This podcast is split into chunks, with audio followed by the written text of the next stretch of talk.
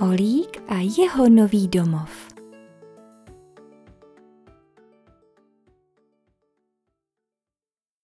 Vánoce jsou už za námi a Olík si ty svoje první skvěle užil. Pod stromečkem objevil spoustu dárečků. Hračky, mňamky a dokonce nový pelíšek, protože tenhle malý chlupáček už nám zase o trochu povyrostl. Eliška měla pro Olíka ještě jedno překvapení. Když Olík radostně roztrhal poslední kousek balícího papíru, přivolala si ho k sobě. Vidíš, Olí, ten nový pelíšek? Tenhle pelíšek jsem ti nekoupila jen proto, že jsi povyrostl. Bude se ti totiž náramně hodit do našeho nového bydlení. No tenhle byt už je pro nás maličký a v domečku budeš mít velikou zahradu. Olíkovi se rozsvítila radostí očička a přemýšlel. Velikou zahradu? Páni, to budu moc být celý den venku, jásal. Než se nadál, stěhování bylo tu. V bytě byla spousta krabic, které se postupně začaly plnit. Olík Elišku maličko zlobil, protože se pletl mezi krabicemi a zkoušel roztrhat bublinkovou fóli. Snažil se i vyskočit do krabice. Eliška se smála a popoháněla ho zpět, zatímco pečlivě zalepovala dvířka krabic. Krabice byly připravené a auto bylo naleženo do posledního místečka. Den D byl tu. Když dorazili k novému domečku, Olík byl nadšený. Eliška šla jako první ukázat slíbenou zahradu. Olík začal okamžitě zkoumat každý kout zahrady. Čmuchal a radostně hopsal do kopečků sněhu, které byly na zahradě. Samotné nastěhování bylo trochu chaotické, ale Eliška měla za dva dny hotovo. Pelíšek Olíka dala k francouzskému oknu, ze kterého byl krásný výhled na celou zahradu. Olík si to místo oblíbil, pozoroval ptáčky a někdy viděl v dáli i jeleny a srnečky. Před zahradou byla totiž veliká louka, za kterou byl krásný les. Tam budou krásné procházky. Bylo krásné prosluněné sobotní ráno. Olík se probouzel a už mával nadšeně ocáskem. Dobře věděl, že je sobota a to znamená, že Eliška nejde do práce a Olík bude moct být kdykoliv na zahradě. Rozchroupal poslední granulku k snídaní, pelášil ke dveřím terasy a natěšeně čekal, až ho Eliška pustí ven. Venku bylo krásně. Sníh pod paprsky sluníčka pomaličku tál a Olík proskomával zahradu, která začala odhalovat rostliny, které se pod sněhem schovávaly.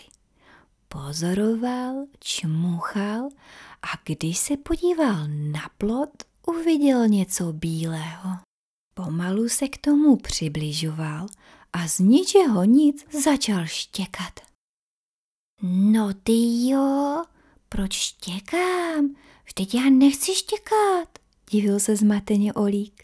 Na plotě seděla krásná bílá kočička, která se při pohledu na přibližujícího a štěkajícího pejska vyhrbila a začala na něj syčet. Během chvilky už byl Olík u plotu. Proč na mě štěkáš? zeptala se kočička. Já vůbec nevím.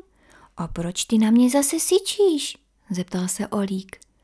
No, já taky moc nevím. Asi se tě bojím a tak se tímhle chci bránit. Ale já nejsem zlý, já jsem Olík. A já štěkám, že se tě taky bojím, zeptal se kočičky Olík. Vy pejsci štěkáním komunikujete a možná se s mě taky bál, ale já nejsem zlá. Přišla jsem se k vám na plot jen prohřát, protože vám sem krásně svítí sluníčko, řekla kočička a přestala se na olíka hrbit. A, a u vás na zahradě ještě nesvítí? Kočička se podívala na olíka. U nás?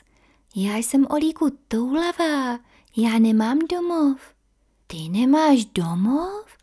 Ani páničky? Divil se Olík. Nemám. Už od koťátka jsem venku na ulici. Olík koukal na kočičku smutně. Bylo mu jí totiž líto. Nebuď smutný, mě to nevadí. Lidé mi často u svých domů nechávají mističky s jídlem a pitím. A když je venku ošklivě, tak se někam schovám. Občas musím být opatrná, ale mám volnost a můžu si být kde chci, kdy chci. Olík zvyklý na pohodlný domov poslouchal příběh kočičky s údivem. Ale byl to pejsek vnímavý a i když se kočička snažila, Olík cítil, že je z toho trošku smutná. Víš co? Tak se můžeš schovávat tady u zahradního domečku. Moje panička Eliška je strašně hodná a určitě ti taky dá něco dobrého, když tě na zahradě uvidí. Tak já se zase někdy stavím. No a je po sluníčku. Musím se posunout o domeček dál. Tak se Olí měj hezky. Ahoj. Kočička se rozloučila a ladnými krůčky se přesunula po zděném plotu k sousedům. Olík se vrátil domů, schoulil se v pelíšku a v lavičce přemýšlel o tom, co mu kočička vyprávěla. Eliška vařila oběd a zahlédla smutného Olíka. Olí, co pak ti je? To by se venku nelíbilo. Sundala zástěru a šla se na Olíka podívat. Nejsi nemocný? Sáhla Olíkovi na čumáček, jestli není horký. Ne, ne, nebyl. To jen Olíkovi bylo líto, že kočička nemá žádný domov. Eliška podrbala Olíka za ouškem. Asi jsi ještě unavený, tak si zdřímni a až se probudíš, bude ti zase hej.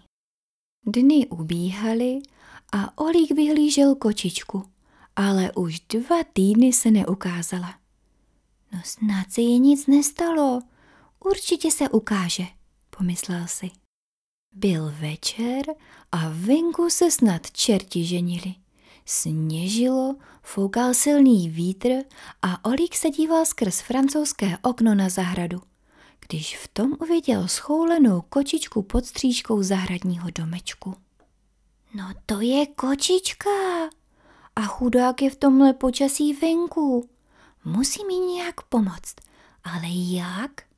Olík přemýšlel a pak dostal nápad.